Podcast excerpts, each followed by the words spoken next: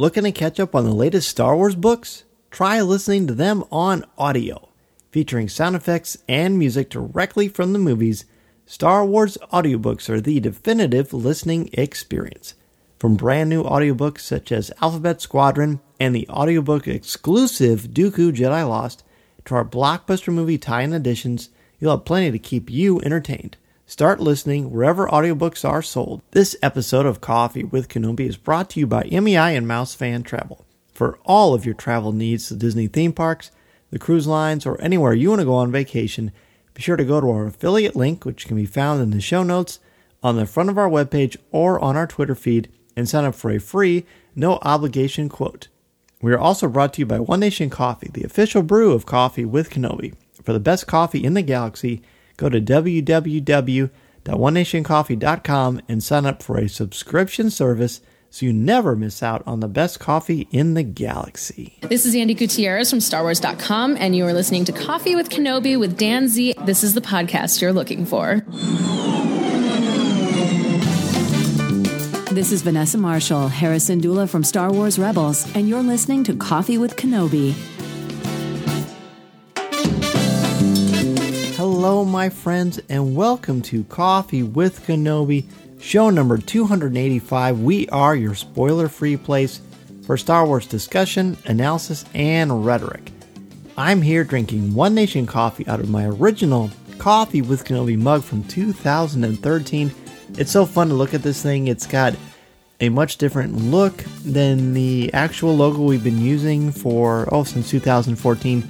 But the original was kind of a tan background with a blue logo with white writing, and then Corey made a coffee mug with the Jedi Temple logo on it, actually. And it's got some of the stuff you know and love from the logo we have used for so many years. I'll be sure to reference that in social media this week to be sure. Speaking of this week on today's show, Coffee with Kenobi listener Colby Mead joins me to discuss his day with his family at Galaxy's Edge it's a great conversation you are not going to want to miss. Tom is back with the news, and I have an email from LJ Souter that I think is really going to be interesting to each and every one of you. So pull up a chair, grab your favorite coffee mug, and let's have some coffee with Kenobi. So who talks first? You talk first? I talk first. Joining me today for a cup of coffee is a huge Star Wars fan and a great supporter of Coffee with Kenobi. Please welcome first time guest Colby Mead. Is it too cliche to say hello there, Dan? No, it's actually excellent. well, hello there. it's great to have you, my friend. Uh, we've got a lot to talk about. You recently went to Galaxy's Edge and you did a wonderful post for the website, which I really appreciate. And so did many of our Coffee with Kenobi family members, which is always a good thing. But before we get into that, go ahead and tell us a little bit about yourself and your history as a Star Wars fan. Oh yeah, my pleasure. Uh, I'm the run-of-the-mill Star Wars fan that uh, I'm sure everybody out there that's listening is.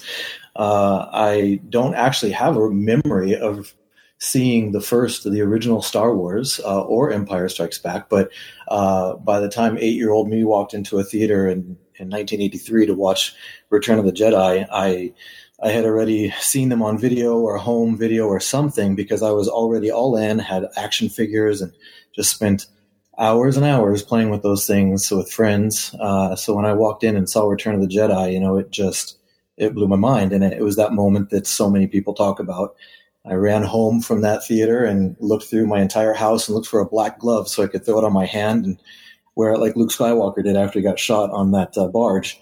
And I uh, ran outside and just took on the Empire in my in my imagination. So from then on out, you know, it's it was bittersweet after that. You know, we, we thought we were saying goodbye to the movies, and then again in the late '90s, it was back. And this time, I was a father, and I got to enjoy it with my kids. And after that, you know, thought we would say goodbye again, and and then Disney bought Lucasfilm, and uh, just it's led to this renaissance. that we're all just um, enjoying being Star Wars fans again. And I'm not sure we're ever going to say goodbye to it again, to be honest.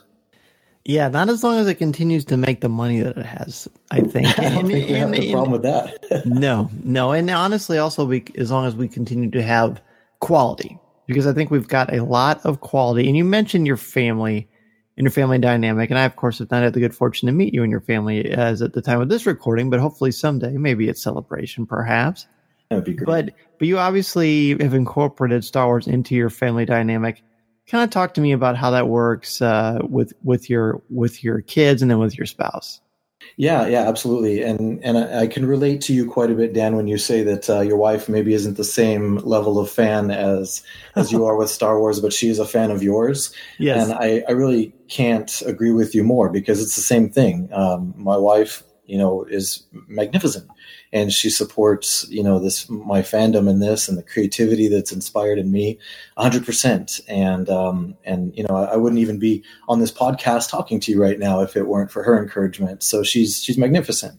Uh, my kids actually my oldest was um, in my wife's belly when we saw the phantom menace in, in uh, theaters in 1999 and i just remember coming out of the out of the the theater, and my wife looked at me and said that he was doing as many flip flops and uh, moving around as much as the Jedi were when they were taking on Darth Maul, like Obi Wan Kenobi and Qui Gon Jinn. He was enjoying it from the womb. Uh, and then a couple years later, my youngest was born, and you know, as they grew older, they got to watch the Clone Wars animated series, and uh, they they didn't see you know uh, Revenge of the Sith until later on, uh, just because it's such a powerful movie uh, but I can tell you that my little one would run around and just entertain our whole family, naming all the Jedi and the different light light uh, saber colors that they had. Uh, and you know, they've just it's been a part of their life as long as it was a part of my life when I was a kid, and and and even to you know, we'll talk about this, but experiencing Galaxy's Edge with them was it was just sort of surreal. It was amazing. And we, yeah, we were definitely going to talk about that for sure because you've done something at Galaxy's Edge that I have never done, and that is you have brought your family. Yeah. So you are the expert family man. I'm going to come to you with all of my family Galaxy's Edge questions, and I'll be happy to to answer them. Uh, it, I actually thought about that um, when we were there, and and I, you know, be quite honest, I thought I, I listened to a lot of the coverage that you provided, the the fantastic coverage Thank leading you. up to it yeah, it was great, and um, and I and I had thought about that actually as you were uh, providing that coverage, and I thought I know you're a family man, and I was thinking of the same thing. I said I, I, I can't wait for Dan to be able to take his family with him because to experience it ourselves is one thing, and and it's an amazing experience. But when you get to take your family there and experience it through them, it's it's going to be fantastic. I look forward forward to it for you.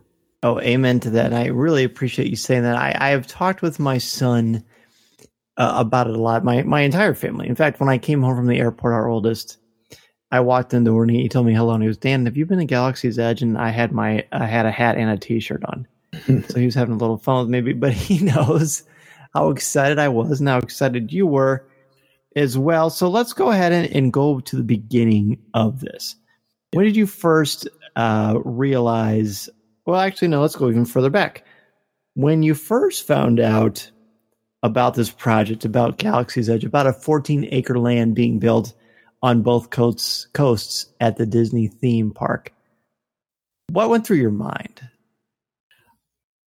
To be quite honest, it was so far in the future that I had to temper my excitement from the beginning because I would have driven myself crazy thinking about it. Uh, when is it coming out? When is it coming out? And trying to gobble up details as they were releasing. As you know, early on, there really wasn't much to go on.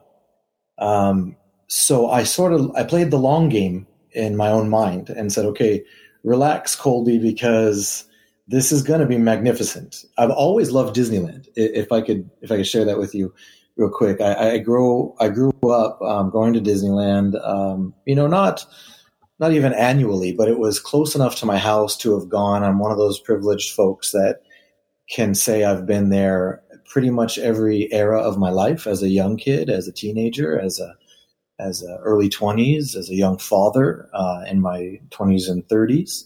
Uh, and I've always loved it. It's you go there and your imagination just goes wild. And I appreciate the details, just being there, seeing things. So knowing that they were going to be responsible to bring uh, a Star Wars themed land, and it wasn't just Star Wars land, more rides like Star Tours, which would have been great. Uh, but that wasn't it, it, what it was going to be. It was going to be something different. So thrilled, absolutely thrilled. But I did temper my excitement in the beginning just because it was going to be so far out. And then we fast forward a little bit, or a lot bit. I mean, it certainly was a long wait, but uh, there was so much great content and so many other things going on in the world. It was easy to just sort of, you know, exercise our Jedi patience, which you obviously did. Yeah, so definitely. when did you decide, and did you tell your to your your wife, hey, we need to go to this when it opens? How did that happen? You know, I'm glad you asked because uh, it, it is it, it wasn't ever going to happen in my mind you know, in, in, February, I think it was, is when they opened it up, when people like Clayton Sandell went uh, and they got the, the very limited amount of media and they walked them through and you had, I think it was a, a two part episode with Clayton talking about his experiences. Yes, I remember uh, that guy. I listened to that. I, I actually uh, have been a hockey coach, youth hockey coach for a long time. And oh, cool. I was very uh, fortunate that that weekend that that episode came out, the, the weekend after it came out, I was driving to, I believe it was San Diego, and I'm in Los Angeles. So, you know, depending on traffic and whatnot, it, it could be anywhere from a three to four hour drive. So I listened to both parts of those episodes. And oh, wow. Yeah. And it was great because number one, it made the drive go by very quickly.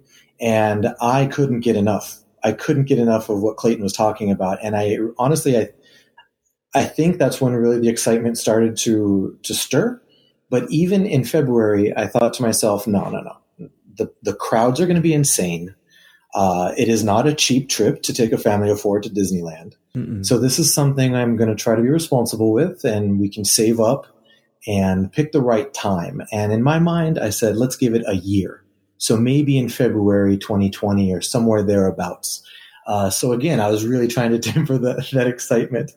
Um, so going through, you know, Star Wars Celebration and uh, the, the, the months after all of the news started to hit after the February media viewing, um, we as a family had been talking about going on a vacation for my youngest son's graduation.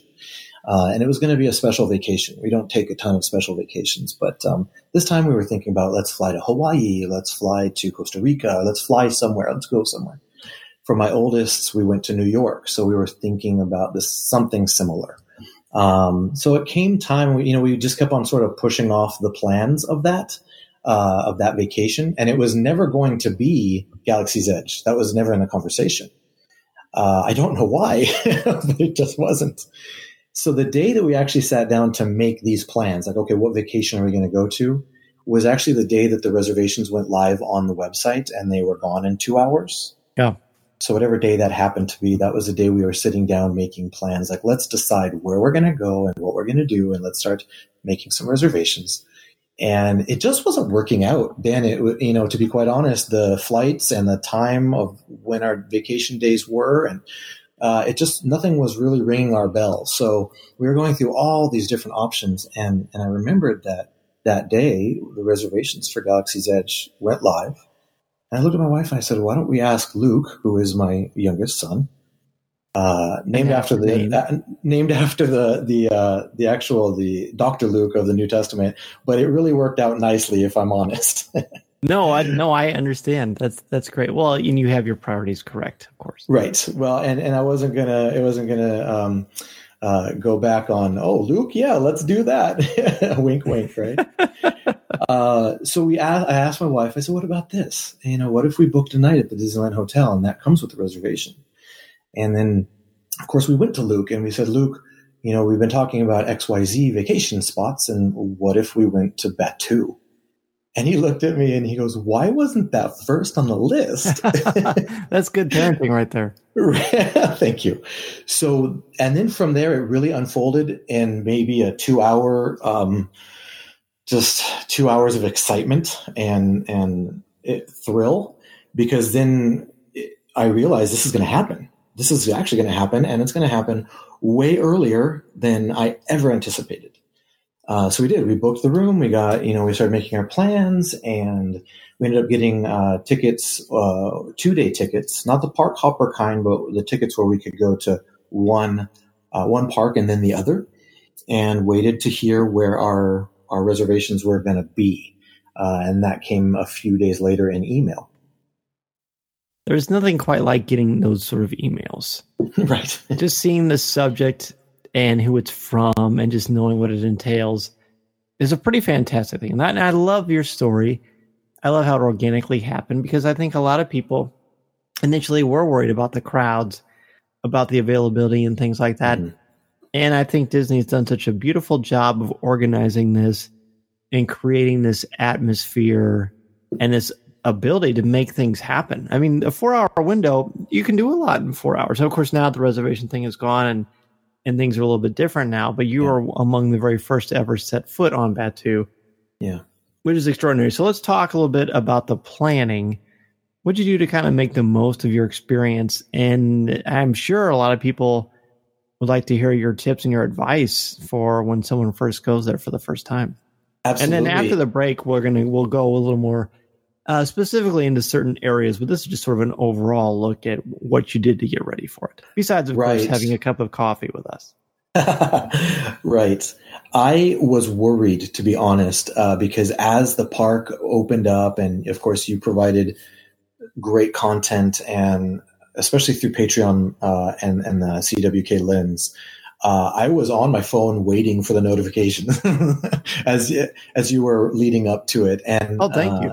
Yeah, no, it it was it was tremendous, and it really, you know, and and like like celebration, I really felt I wasn't there, but I really felt like I was there. I was getting just wonderful, um, wonderful coverage, uh, and and I was enjoying every minute of it because it was like every time I got a, a, new tweet or a new email, not an email, but a new notification that Lens had a new post. It was like getting that email again with the reservation. Uh, so it was just exciting. Um, oh, that's great. So, that's but great. what I was afraid of was that I was going to ruin the experience. Uh, I'm very big on non spoilers, like you are, yes. and I didn't want to overdo it uh, because I wanted to experience so much when I did get there. But I'll be honest with you, Dan. I'm so glad that I did what I did because I felt like I was informed going in, mm-hmm. and the decisions being made on that day were informed decisions that came from social media coverage, coverage and some people that I know that had been there the weekend before, and some tips that were just um, so helpful, so helpful.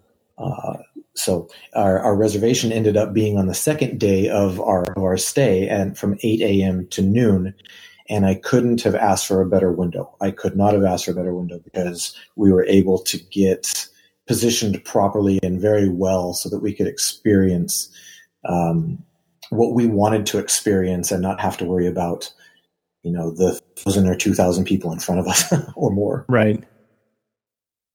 That is extraordinary. I this just makes me happy to hear because i just i know how excited i am or was being able to go there for the first time. And and your pictures were great online that i was able to see um, you clearly had a ball. There are a lot of specific things that happened that we want to talk about, but before we do that, let's take a quick break, and Tom will join us to bring us the latest Star Wars news. This is Coffee with Kenobi. And now, let's see what's brewing in the Star Wars universe this week. Oh, wait, this is interesting. You found something. I'm about to let everyone in on the secret. It's news time, which means our buddy Tom Gross is in studio with us. Tom, what's going on? Well, hello. It's so great to be here and in out of the heat, sir. Are no are kidding. you feeling that? I am such a fan of not being hot and humidity in, in Illinois here. It's today I looked at the car and it was 95 degrees. Yeah. Yeah. I'm with with the heat index I think it's uh, 704 out, something like that. So it's it's pretty it's hot. Something like that. Yeah. yeah. We were just out playing. Uh, my my daughters all season long haven't wanted to to practice hitting. Uh, until it was, you know, 95 degrees and humid and, yeah. you know, heat index of 102. So we've been out today uh, doing some batting practice. Perfect. so yeah, good stuff. Um, but, uh, but hey, besides all that kind of good stuff, we've got a couple mm. stories uh, for Star Wars. So let's jump right in. In its continued celebration of 20 years with Star Wars, LEGO announced this week that it will launch two brand new sets to commemorate the film that got it all started, started Star Wars A New Hope. LEGO will showcase these sets at San Diego Comic Con. And the first set, if you haven't seen it, is a land speeder set that comes with the land speeder, of course, but then mm. the figures are Luke 3PO and a Jawa. And the second set is Ben Kenobi's hut, with the hut, of course, and uh, Ben Kenobi, Luke, R2D2, and a Tusken Raider. A feature of the Ben Kenobi set is that the the um, top of the hut pops open to reveal an interior inside, like many Lego sets do. Um, and according to Forbes.com, the set both of these sets will retail individually for twenty nine ninety nine. So this is exciting. I mean, Lego is is great. I mean, I was just telling my wife the other day that Star Wars is responsible from saving Lego from bankruptcy, basically in the early '90s. Yeah. And my son Mason is such a huge fan of Lego, especially Star Wars Legos. I'm thrilled about this. Now we've had a number of land speeder iterations through Lego already. Mm-hmm. mm-hmm. So I'd be interested in looking at a comparison of all of them to this point. Does the does the article address that at all? Uh, no, it doesn't really go into any comparisons of the land speeder. Looking at the picture of the land speeder, it looks like it's the one that's kind of torn up um, after the uh, Tusken Raiders uh, get to it, but I could be wrong on that. Um, what, here's what I really like about these two sets is, first of all, they're at least the Ben Kenobi hut is super unique. I think it's such a cool little piece. Yeah. Um, and they first of uh, i guess next then is the price is really doable. It's not one of these like mega sets um, you know thousands and thousands of pieces types of sets but they're they're small manageable sets and they go together well. And if you buy both of these sets you're walking away with and i know for collective collectors this is a big deal you're walking away with seven uh, lego uh, minifigures which is great. I love the minifigures cool. are sometimes the coolest part, and often you can only, I mean, you can only get them inside these things unless you find a knockoff somewhere. So I think this is great, and I think the price point is an important part of that. Now, what I was realizing is that next year for Celebration Anaheim, we'll be looking at the 40th anniversary of The Empire Strikes Back. So just imagine what kind of stuff Lego's going to have for us then. oh, that's so cool! Clear out some space. Clear out some space for some Legos. No kidding. What else you got? Yep. Marvel Comics uh, Monumental Issue number 1000 will be coming out in August, and Star Wars will be included. Issue 1000, which is in celebration of the release of Marvel Comics number one 80 years ago from the Marvel House of Ideas, will include 80 teams who will be creating page long stories. The one page Star Wars story will be written by Charles Soule, who wrote Poe Dameron, and included uh, and including the art of Terry Dodson, who, if you recall, uh, was in on the Princess Leia mini uh, series. Um, now, while details of the brief story are top secret, StarWars.com has released a panel from the issue, which shows Vader with this lightsaber hilt in hand, and it appears the setting is uh, quite smoky, and there even appears to be maybe a little bit of smoke coming off of Vader himself.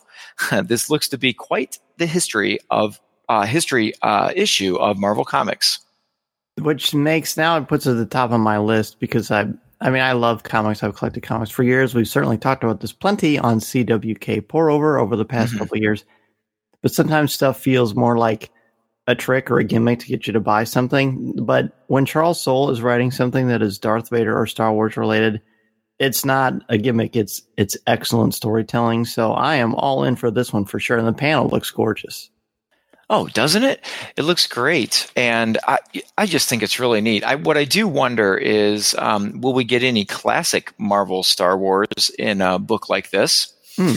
Um, Jaxxon the Rabbit, uh, any of those? Um, but uh, but it looks like a lot of fun. I love the concept where you're just going to get a taste of Marvel history every page you turn in this book. It just sounds really cool. And boy, what a what a effort to put 80 teams in charge oh, of uh, of these pages. It's it's going to be huge. I can't I love wait. it. I can't wait either. And I love that Marvel is doing that thing where they're reproducing classic issues uh, from mm-hmm. all different kinds of comics. And they're all like they're not number ones, but they're just You know, they're Oh, yeah. just spotlighting key ones, and I picked up a couple over the past couple weeks just for fun, and I like what they're doing. I like how they're celebrating this. Uh, and so far, I mean, you could probably tell me otherwise, but so far we're not having some massive, you know, epic crossover with all the titles that you know two months after it's released, everything is back to status quo. I think that Nothing drives that's out of the ordinary. Yeah, Yeah, nothing that's out of the ordinary. So that's good. No, this is good. Good stuff. A good, uh, good short and sweet uh, Star Wars news, and who knows what the next week will bring us. Tom, thank you so much. Oh, it's my pleasure. Let's go ahead and take a break. When we come back, I'll return to my conversation with Colby Mead about his impressions of Galaxy's Edge. This is Coffee with Kenobi. Greetings. This is Obi Wan Kenobi, and you're listening to Coffee with Kenobi.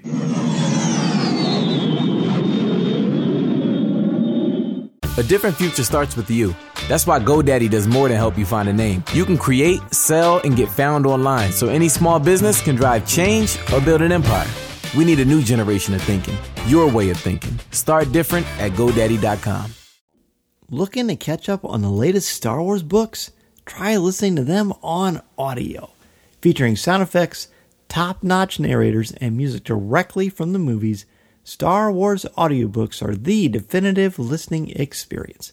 From Luke Skywalker to Kylo Ren to Admiral Ackbar, you'll recognize all of your favorite characters. Listen to movie tie ins like The Last Jedi and The Force Awakens, and original titles such as Alphabet Squadron, Master and Apprentice, and the audiobook exclusive Dooku Jedi Lost.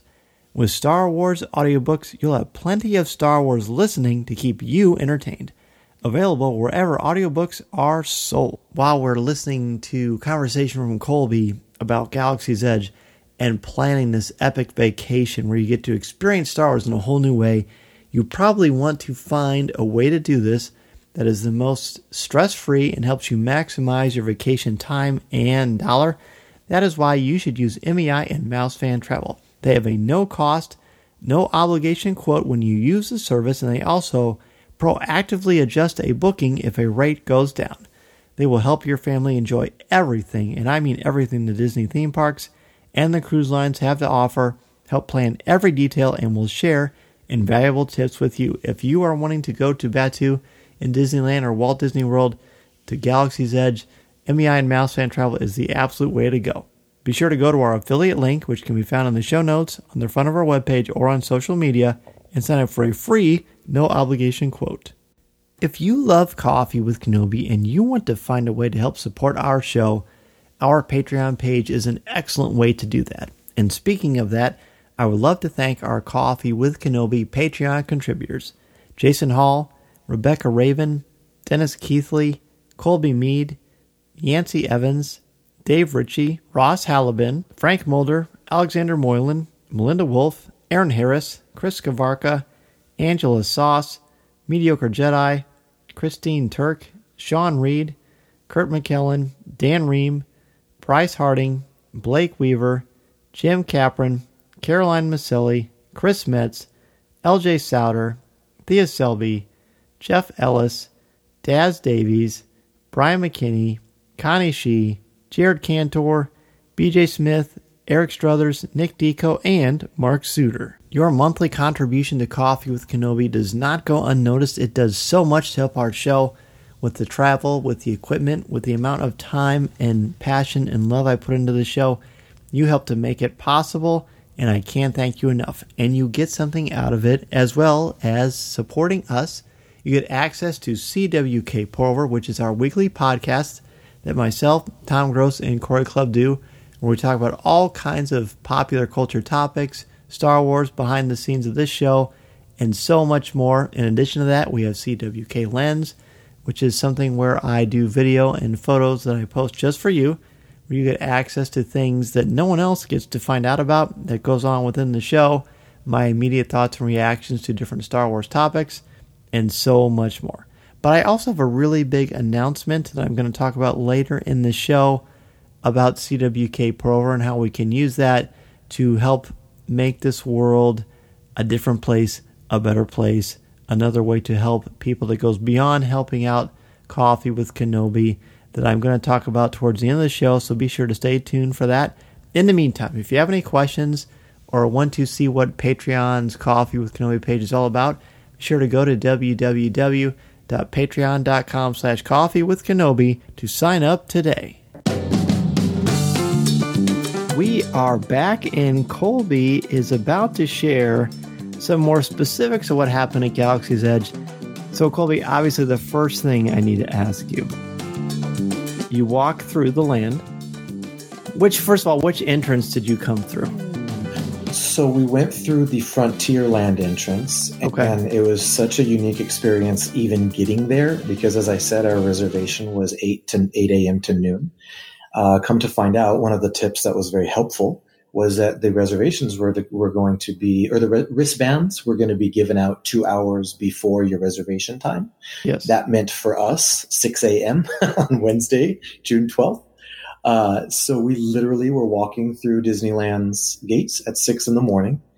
Uh, and that was a, a day, a day after we had gone to California Adventure for whatever it was, 12, 14 hours. So, uh, needless to say, uh, we we were fatigued, but there was nothing that was going to stop my feet from moving No. because the adrenaline, the excitement literally just infused every step.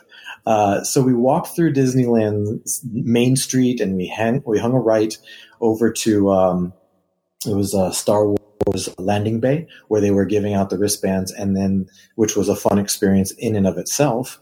Then they told us to go wait in the Tomorrowland area where they have the food gate. Uh, I think it's Docking Bay 7, I believe, uh, where they have a little restaurant. And there we stood for 90 minutes. We waited from about 6.30 or 6.15 to about 7.45.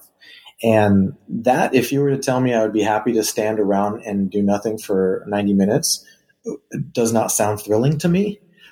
But that, it was a wonderful experience. Oh, I have no doubt because everybody in there was collectively experiencing the same feelings and sensations that you were. It was great. It was such a fun crowd, and they had wonderful Star Wars T-shirts that I had never seen before. And an older couple arrived and were dressed like Han and Leia in The Force Awakens. Oh wow! And it was great. So it wasn't a full costume. Like it didn't look. It wasn't violating any Disneyland policy.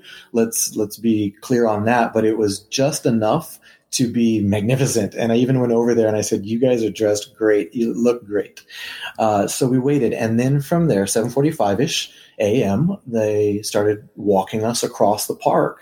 Uh, and you talk about anticipation building and excitement. The crowd just it was it was electric. It was Yeah. so much fun. Uh, so they got us to the Frontierland uh, entrance to Galaxy's Edge, and then they said they're going to scan your wristband. And I thought to myself, this may be chaotic, but it didn't. It it was definitely there was some power walking going on. There was n- no running. they were very good about shutting anybody down that started to take a trot or two.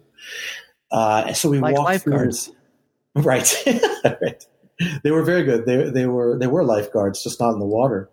Uh, so we walked through this tunnel, and the thing that I noticed beyond, you know, the the excitement that I was now walking into this place, uh, was the change of the of the walls. The walls that we were going through, they started out as the orangish, rocky frontier land, sort of the um, the roller coaster that's right there, whose name is is Oh, Thunder me. Mountain.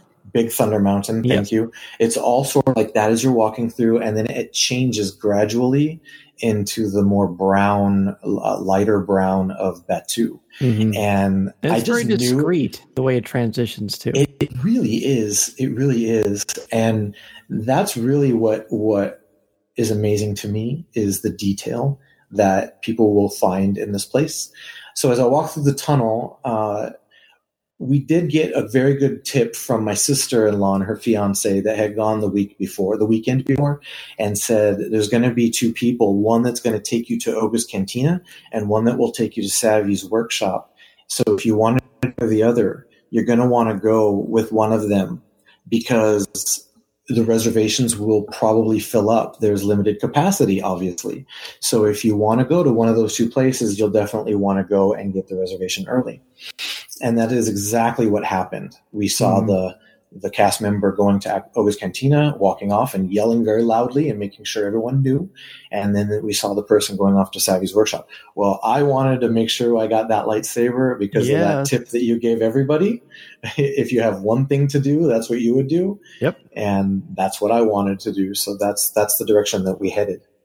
Very good. So before we get to that, um, just real because I do want to talk to you a lot about about Savi's workshop, but uh, was was that did that end up being the case that it was the one thing you would have done if you could only do one thing, or was there something else? So I would have to change my answer now because I've done the lightsaber. so I'm not sure I would go back and and and do. Uh, I would I would want to go and watch somebody do it because I don't need another lightsaber. Right. Although you know I could probably be talked into if if the if the circumstances came about. Sure. Uh, but if I were to go back to go through that experience again, is absolutely something I would do again. I would absolutely. It's it is magical. And so, if someone and, comes to you and says, "This is my first time going. What's the one thing I have to do?" What do you tell them? My personal opinion is definitely go build a lightsaber. Okay, interesting. Build, build that lightsaber. Of course, it's going to differ based on fan, you know, and and what is important to them. Since the beginning of remembering these memories of Star Wars that are in my brain. I have always loved lightsabers. I've loved the sound of them. I've loved when they've ignited and when you're fighting. It's just amazing to me, and it always has been. Mm-hmm. So that is definitely something that was. Uh, it, it, was. I think you've referred to it this way. It's a mountaintop experience it for is. Star Wars fandom. It, it is. It's something else. It is, And in in uh, ever since I've come home, uh, at first I was a little gun shy about messing with it. Just I just would turn it on and play with it and yeah, have fun with my son. By the way, you went on June twelfth. That's Mason's birthday, so have fun. Oh, well, belated happy birthday. That's great. So he he and I have. Uh, I said, "Oh, I want to show you the Kyber crystal." So I uh, I've taken that thing apart and put it back together probably about fifteen or twenty times since then and I feel pretty proficient with it, which is great. Uh, and Mason has done it too. So when he finally goes to Savi's, he's going to be a pro, which is pretty. it's funny. I experienced the same thing. I was nervous about, you know, this is something that was made in such a unique experience, and it's not something that um, I would want to break. so I, the first time I was showing it to people like you, uh, I was a little nervous about twisting that handle and opening up that chamber where the Kyber crystal is. But I tell you, these things are made so well. Yes. Uh, and I referenced it in the uh, in the article that I wrote. This is it's it's a toy, but it's not a toy. It's it's it's a collectible that can be used as a toy if you wanted to have a, a quick lightsaber fight. I don't know that you would want to go crazy, but uh, they are durable. They're heavy. They're metal uh, and they're wonderful. They, I'm looking at my sons right now. Actually, uh, Luke uh, was next to me, um, and we are the two that that built the lightsabers. And my older son Caleb and my wife uh, were were really sort of our uh, videographers and our. Um, they captured our, the images and the moments really, really well, and something that I couldn't thank them enough for because now I have these all these pictures to go back and look and just relive it because it is such a wonderful experience. But the product itself is worth every penny of of two hundred dollars. It really is. Oh, I agree. You're paying for that. You're paying for the experience and the the flexibility you have of of changing. You change the dynamic. You can change the kyber crystal. Uh, there's a different sound to your lightsaber. Yeah. There's a different feel it's pretty great. But speaking of great, I can't have you on talking about Galaxy's Edge for the first time and not ask your impressions of when you saw the Falcon for the first time. Did you leave Savi's and go right to the Falcon, or how did that work? You know, it's, that's exactly how it happened, and it was just by chance. It was not uh, planned. We walked out, oh, and, and, a real quick story um, on the way out of Savi's workshop. Uh, Luke, we, they were handing out the cases that they give to you, which are beautiful cases. They have foam rubber on the inside, so you can put that lightsaber in there, strap it around your shoulder, your back, and you're not afraid of something crashing into it and breaking. And and I'm sure it's wrapped up all in the cost, but it's not. I mean, let's be honest, Disney could have said, "Oh, and for you know thirty five more dollars, we can sell you this case," but they didn't. They just hand it to you so that you can protect this lightsaber uh, as you're walking around Galaxy's Edge. Right. So the man that was handing these out to us uh, handed uh, one to Luke, and Luke, uh, he looks at him and he goes, "Hey, where can I buy some death sticks?" Did he really? He did. he did. And I just rolled my eyes and shook my head. And and the guy it took him off guard. He said, "I'm sorry, what?" He goes, "Where can I buy some death sticks?" And he goes, "Oh, oh, um, those are illegal, sir." oh, wow, that's great. It's so funny. That's outstanding. It is, and that's what you get when you go there. This is a place where you can literally play like that. And so we walked out of the exit and we turned right, and you know, and I'm still reeling really in the best possible way from mm-hmm. this experience that we just walked out of. And I'm just sort of looking at this case that I, I made sure that I got the lightsaber in the case the right way, and I'm zipping it up because it has a little, a couple ties where you can sort of tighten them and so it won't fall out. And my oldest, Caleb, he taps me on the shoulder, and I look at him, which happened, he happened to be on my left. Uh, I looked at him and I said, "Yeah," and he pointed uh, the opposite way, which was to my right. And he said, Look. And the vantage point that we were at, we could see the falcon. And and like I, I, I mean, time froze. It really did. Time froze. And I'm just going to be completely honest. Um, I it did feel. Have you seen the X Men movie where where Professor X freezes time and nothing is moving? Yes, but he's having a conversation. I felt it felt like that. Mm-hmm. I was sitting there and I, I, try not to exaggerate. I am not a fan of exaggeration. Um, when something is good, call it good. You don't have to call it great. Right. Uh, because when you find something great, then what are you going to call it? Exactly. Uh, it takes away from the power. If everything is good, then really nothing is good. Exactly. But in this moment, it really did feel like that. I stopped and I just looked at the side of the Falcon and I remembered this is the ship that I had played with as a boy, you know, in my own mind. And I was flying around my, my bedroom or my backyard, but I really wasn't. I was flying through the galaxy, chasing after Empire or the Empire or being chased by the Empire. And, you know, and I felt that uh, this, I didn't talk about it in Savi's workshop, but I had a very emotional moment building that lightsaber that I not going to give any details away because I'm glad I didn't get any details going into it. But I had another emotional moment like that when I saw the Falcon for the first time, and yeah. uh, you know, through a couple seconds passed, and I started to just slowly walk towards this really magnificent achievement. This thing, in the centerpiece of this land, which is a remarkable achievement of its own this this Millennium Falcon that I've been watching since I was a boy was in front of me. My son had just introduced me to it, and we walked little by little. And you know, I didn't cry, I didn't weep, but I definitely got some tears in my eyes and choked up. And I look back, and my wife and my son have their phones out. And I think that sort of snapped me into reality a little bit because I realized, okay, I can't make too much of a fool of myself here and I looked at my wife and I said, "What a piece of junk!" and it was just, it was so much fun. It was joyful. Yes, joy is the good word. And, now that I think about it, time does sort of stand so because you're just sort of like for what for just that for that for those moments, that brief moment when you first see it, and everyone else is reacting viscerally as well it really does take your breath away in the most uh, wonderful way possible. So then you find yourself. Oh, by the way, I have to insert this before I forget. Yeah. Colby and I discovered that apparently we built the exact same lightsaber. Is that true? It's very similar. It's very similar. Um, uh, the part of the handle that has sort of the up and down vertical lines, mm-hmm. you have it higher up towards the uh, emitter where the blade comes out. I have it down lower under the ignition switch. Okay, uh, but, but, did you get a blue one also? I, I, got green, as a matter of fact. Ah. And the reason I got green was Let's because I have.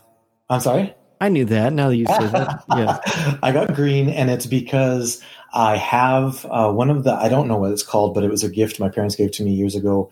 It was around when the prequels were coming out, and they started making the really nice, high quality collectible lightsabers. The master um, replicas that the yes uh, that and i have the skywalker lightsaber that anakin and and luke started out with and now Rey has um, so i've had that for many years and i love it and i thought to myself Now I have another chance to have a lightsaber. Let's go with green because as a boy, you know, my, my big Star Wars moment was seeing Luke Skywalker ignite that lightsaber on, in Return of the Jedi, and yes. it was green. So I will admit that I, I, had a moment of doubt at the last minute when I was about to select the kyber crystal. I, I thought because they they I'm not ruining anything, but they go over each um, kyber crystal color and who's used it. It yes. talked about and when they said Obi Wan Kenobi in that blue light uh, kyber crystal, I thought for a second, oh, I should get blue. but then they got to green and they talked about Qui Gon Jinn and Yoda and Luke Skywalker, and I'm like, nope, I'm going with green. So I, I ended up going with green, and I'm very it's happy. It's a hard choice. It. No, I I think that's I love your rationale too. And for me, it's I don't think I've ever talked about this on the show, but for me, I've always gravitated towards blue, and, and I think probably because my first real impressions of a lightsaber when you first see Obi Wan and Luke have them in A New Hope. Yeah, yeah. But so I think that's somewhere in the in the recesses of my mind. But honestly, I think it's just because blue is my favorite color. it's not. There's nothing wrong with that. no, no. But you can get different kyber crystals, and you know we go on and on about lightsabers, and yes, we could. We'd be we'd be in our right to do so. But I want to I want to see what you thought about Smuggler's Run. Like where what uh, position on the Falcon did you take? What do you think of the interior? All that good stuff. So you alluded to Disney being really good at managing crowds, and this goes into my answer because the reservation system that we were a part of really was magnificent, and that's not news. I know a lot of people have talked about that. Um, we went to Smuggler's Run, and the first time, you know, after I have had my little freezing in time moment, we went right on to the ride, and it was about a 25 minute wait, if I'm not mistaken. And I thought to myself, listen, it's not even nine o'clock in the morning. We've already built a lightsaber. I mean, and that's and that's exactly what I wanted to do here. This is all gravy now. Uh, so we went. I figured we could go burn 25 minutes to a half an hour, which it wasn't even uh, 25 minutes. Uh, and I gladly would have waited longer in that line because it is such a feast for the eyes.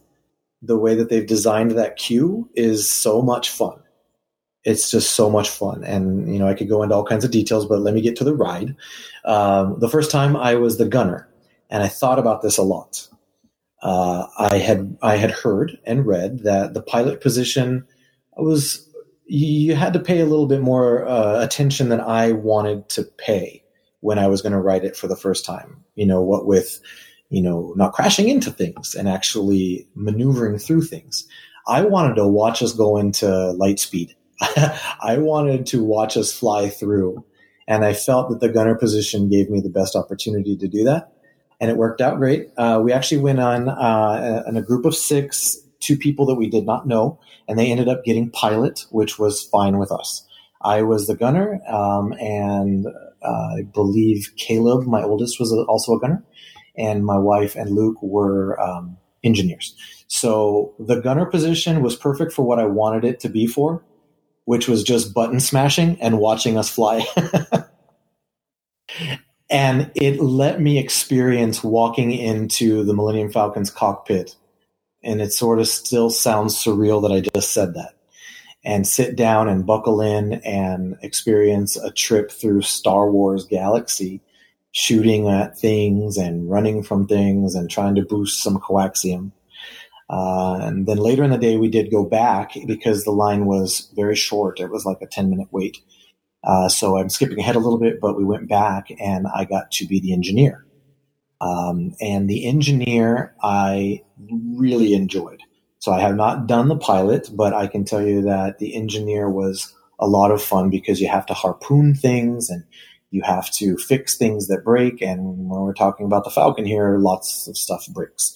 Uh, and it felt like that happy medium where I can enjoy the experience, but still feel like I'm participating. But for my taste, not too much and not too little. So they really hit the nail on the head there with the engineer position. You know what? And, and I, I know you've heard me talk about this before, but I think the engineer position might be the coolest. I agree. Because you are in the very back and you see everything. And, and you being the gunner the first time is an interesting choice as well because you do get you take a step back or a seat back more appropriately or accurately because you get to watch the pilots do their thing. Yeah. So that's that's cool, and there really isn't a bad seat in the cockpit because Uh, that's a good way to look at it. Do you want to be steering the action, or do you want to observe and enjoy Yeah. the action? That that's a great way to sort of break down how you're going to attack this. And that's something that I would really recommend anybody that's going there for the first time is what is it that you want to experience out of this? Because really, the whole land is designed exactly like that. What do you want to take out of this experience? You can go in there and look at it for the spectacle that it is and just enjoy walking through because there are so many things to look at and enjoy uh, just on a basic level or do you want to get deeper and deeper and deeper and deeper and really test your Star Wars mettle uh, and have a ton of fun talking to cast members? What is it that you want to do there? And it's built for you to do just that. I really feel that way. I agree with you. I very much agree with you. It's it's an exciting thing. I I want to read to you really quickly because we're talking about how much fun we're having, and I agree with you. Hyperbole is not the way to go because sometimes if you're excited about everything, it's hard to know sort of where the line is. True. So it's it's okay to be discerning, and, and clearly you are. And this place is just a great place. It took your breath away very much like it did mine. I want to share with you in, in our coffee with Kenobi family an email we got from the great LJ Souter, who is a longtime uh, friend of the show, Patreon supporter. He's just done, he's been really great for the show, as of you, of course. But this is what LJ wrote. He said, I'm ashamed to admit it. I'm not really psyched to go to Galaxy's Edge. I thought I would be. I thought I would have already have plans to go to Orlando in late 2019 and check it out, but I'm ambivalent about the whole thing and I need your help. A few weeks ago, I was at Universal Studios in Orlando. I've been there before, but while I was sitting in the Wizarding World, I started thinking about previously stated feelings that I had about Galaxy's Edge. I love Hogsmeade and Diagon Alley, and I'm not even a super fan of the franchise. Why was I not excited about Galaxy's Edge? Then it hit me. It's the familiarity. I came around the corner into Diagon Alley and saw the street and areas that I've come to know in the movies and books. I got to get a wand and Ollivanders. We went into Gringotts. We bought candy and hog and honeydukes in Hogsmeade. That too is something new. And while that in and of itself is cool, as well as the Falcon being there, it's not going to have those nostalgic beats that I get when I go into the Wizarding World. I need your help, Mr. Talent. how, how, does how does Galaxy's Edge, and that is a joke that people who listen to Patreon and our CWK Pro will understand. How does Galaxy's Edge hit those notes for fans like us? Even though it is new, how does it feel like Star Wars? I hope I'm making sense. Thanks for the time. LJ, I am extremely glad that you shared this and you and I have emailed back and forth about this because I wanted to make sure you were okay with me sharing this with our audience, and you are. So I think, LJ, that this is more than okay. I mean, that sort of ties into how I feel, or I sometimes feel when I'm about to experience something huge that I'm really looking forward to when it comes to the Star Wars universe. For example, when I first saw The Phantom Menace or Attack of the Clones, or even going to see The Force Awakens, you get so keyed up and so excited, and you really want it to be all these things. But Star Wars is tricky because so much of it is is the familiarity, like you mentioned. And sometimes when that familiarity isn't there initially because it's something new, it throws us for a loop. I mean, so many of us know beat by beat A New Hope perfectly, or The Empire Strikes Back, or Jedi, or a lot of these films. So when you first see a new one, at least for me, sometimes it throws me off because I don't know every single part of it. Then you go into Galaxy's Edge, and you know it's not Dagobah, it's not Hoth, it's not Tatooine, it's not Coruscant. It's well, it's not Mustafar. That's probably a really good thing. but but there there I can see why you would say that, but I can legitimately tell you, seeing the Falcon will take all of that away for sure. And as will the marketplace. I feel like the marketplace. I mentioned this before. Feels like um, you know Mos Espa or Maz Kanata's castle entrance it just feels like Star Wars in this in this wonderful way. And there's a lot of warmer environments in the Star Wars saga. And Galaxy's Edge feels like you're right there. And at least that's sort of my initial thoughts. Uh, what do you think about this, Colby? I think that it's a very, very valid point that LJ brings up. and I think it is wonderful that he did and that you're sharing it with uh, with all of us on the podcast because maybe other people may have the same um, concern and they may not speak up about it because oh maybe that makes me less of a Star Wars fan or something like that. The fear right. that come with that. So I think it's uh, it's wonderful that LJ reached out and and brought that up. Uh, what I would say to it is that, as I referenced before, this somehow, and really they deserve all the recognition possible. The people that designed and built this place, the concepts, and you know, they really took a chance. They took a chance putting it on a planet that had never been spoken of before this, because it does negate all of the familiarity that you referenced, Dan.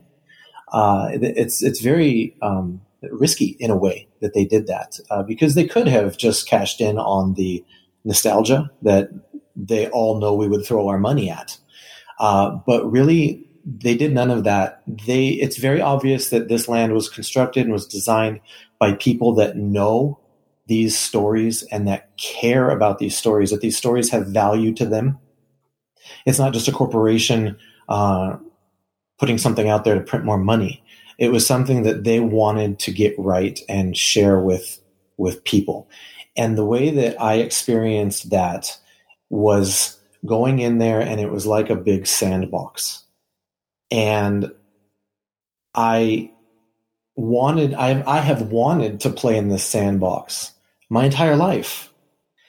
And I can experience parts of that sandbox by watching the movies and by talking to people about it and watching the different shows and being as immersed as I want to be. If I want to read comics and books, all those things are there for us. But this is completely different and completely new. And what you want out of it, it's designed for you to be able to take out of it. Um, the cast member interaction. There's enough familiarity there, what with the Falcon and Chewbacca walking around and lightsabers and all the different things you can look at and purchase if you want, and the marketplace. Uh, the feel of this place is authentic Star Wars. You feel like you're walking through the streets. Um, so I am so confident in saying to LJ and anybody that may feel uh, concerned as he did that you can go here and you can experience something that's so unique because it's got that familiarity, but it's also got brand new things. And how they found that balance, I can't praise enough. I really can't compliment enough that they did find that balance. I, I just watched A New Hope uh, yesterday, as a matter of fact. It was a nice Sunday morning and uh, sorry, a Sunday afternoon, and nothing really was going on. So I threw on A New Hope and I watched Obi Wan and Luke go through the streets of Tatooine. And I actually had this thought. I said, "That reminds me of Batuu. That reminds me of walking around Batuu. And all they were doing was walking through like a narrow corridor, walking into the cantina. and that's what they've provided for us is to go there and experience the joy that these stories have given to us. But it's not just us consuming them, we're able to go and participate in it. And miraculously, it doesn't feel commercialized, even though there's certainly commercial aspects of it. But that's, you know, we want to buy things. Star Wars fans like to buy things. We like yeah. that, that's a part of it. And in like you you just mentioned so beautifully, a really really um, excellent way to to answer LJ's question is that it's got this beautiful blend of old and new, which is what Star Wars really is.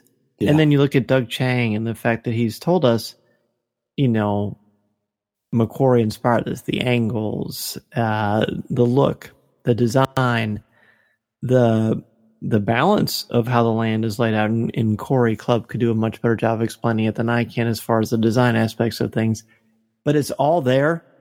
And it does, I've said this before, I'll say it many, many more times. I said it on WDW radio as well.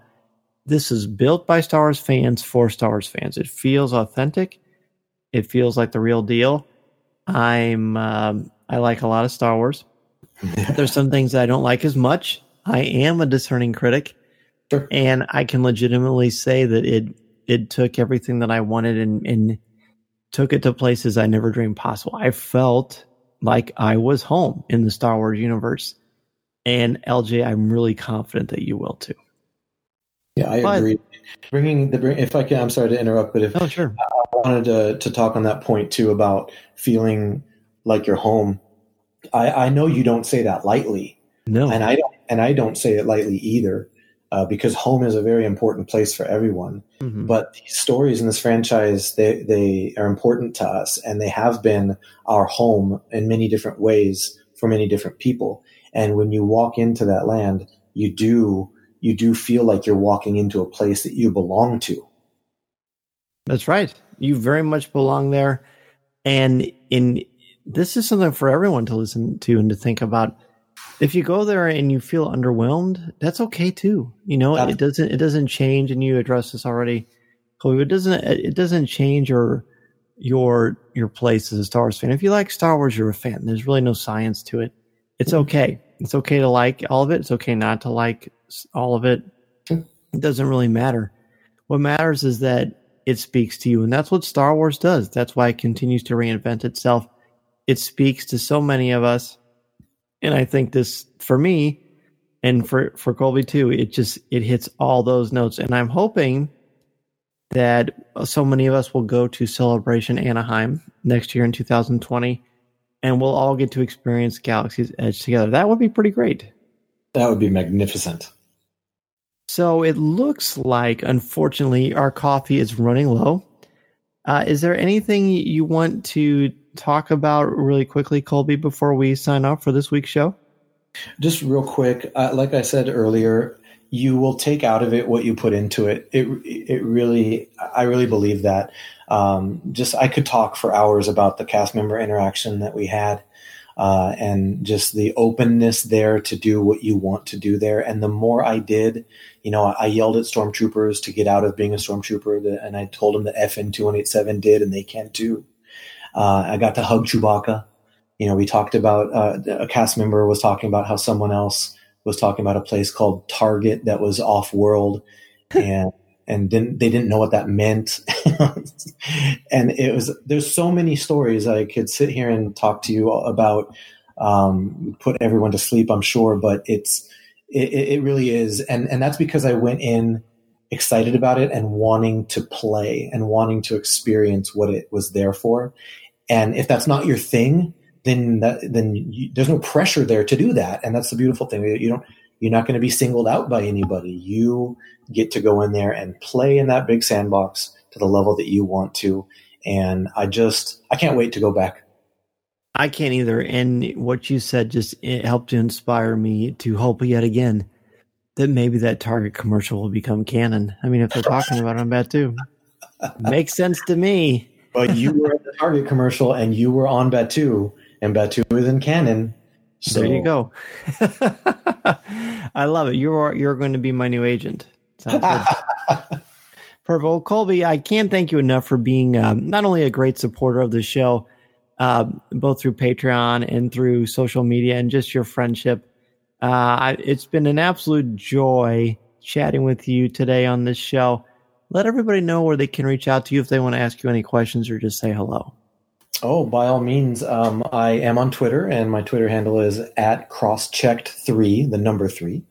Uh, so I'm more than happy to talk to anybody about Star Wars and about other things too, if if that's what you'd like to do. I up to this point, honestly, Dan, I've been pretty much a social media consumer, not much of a contributor. But you know, I, I feel that um, in the last year or so, there has been an awakening, and I uh, feel like I have um, things to contribute to this wonderful fandom, and I am more than happy to talk to anybody that is willing to talk to me. Well, you certainly uh, showed on this show that you are an excellent person to talk stars with. Thank you again for being a guest on Coffee with Kenobi. It is my pleasure. Thank you so much for having me on. Listening to Coffee with Kenobi, you are the podcast you're looking for. This is.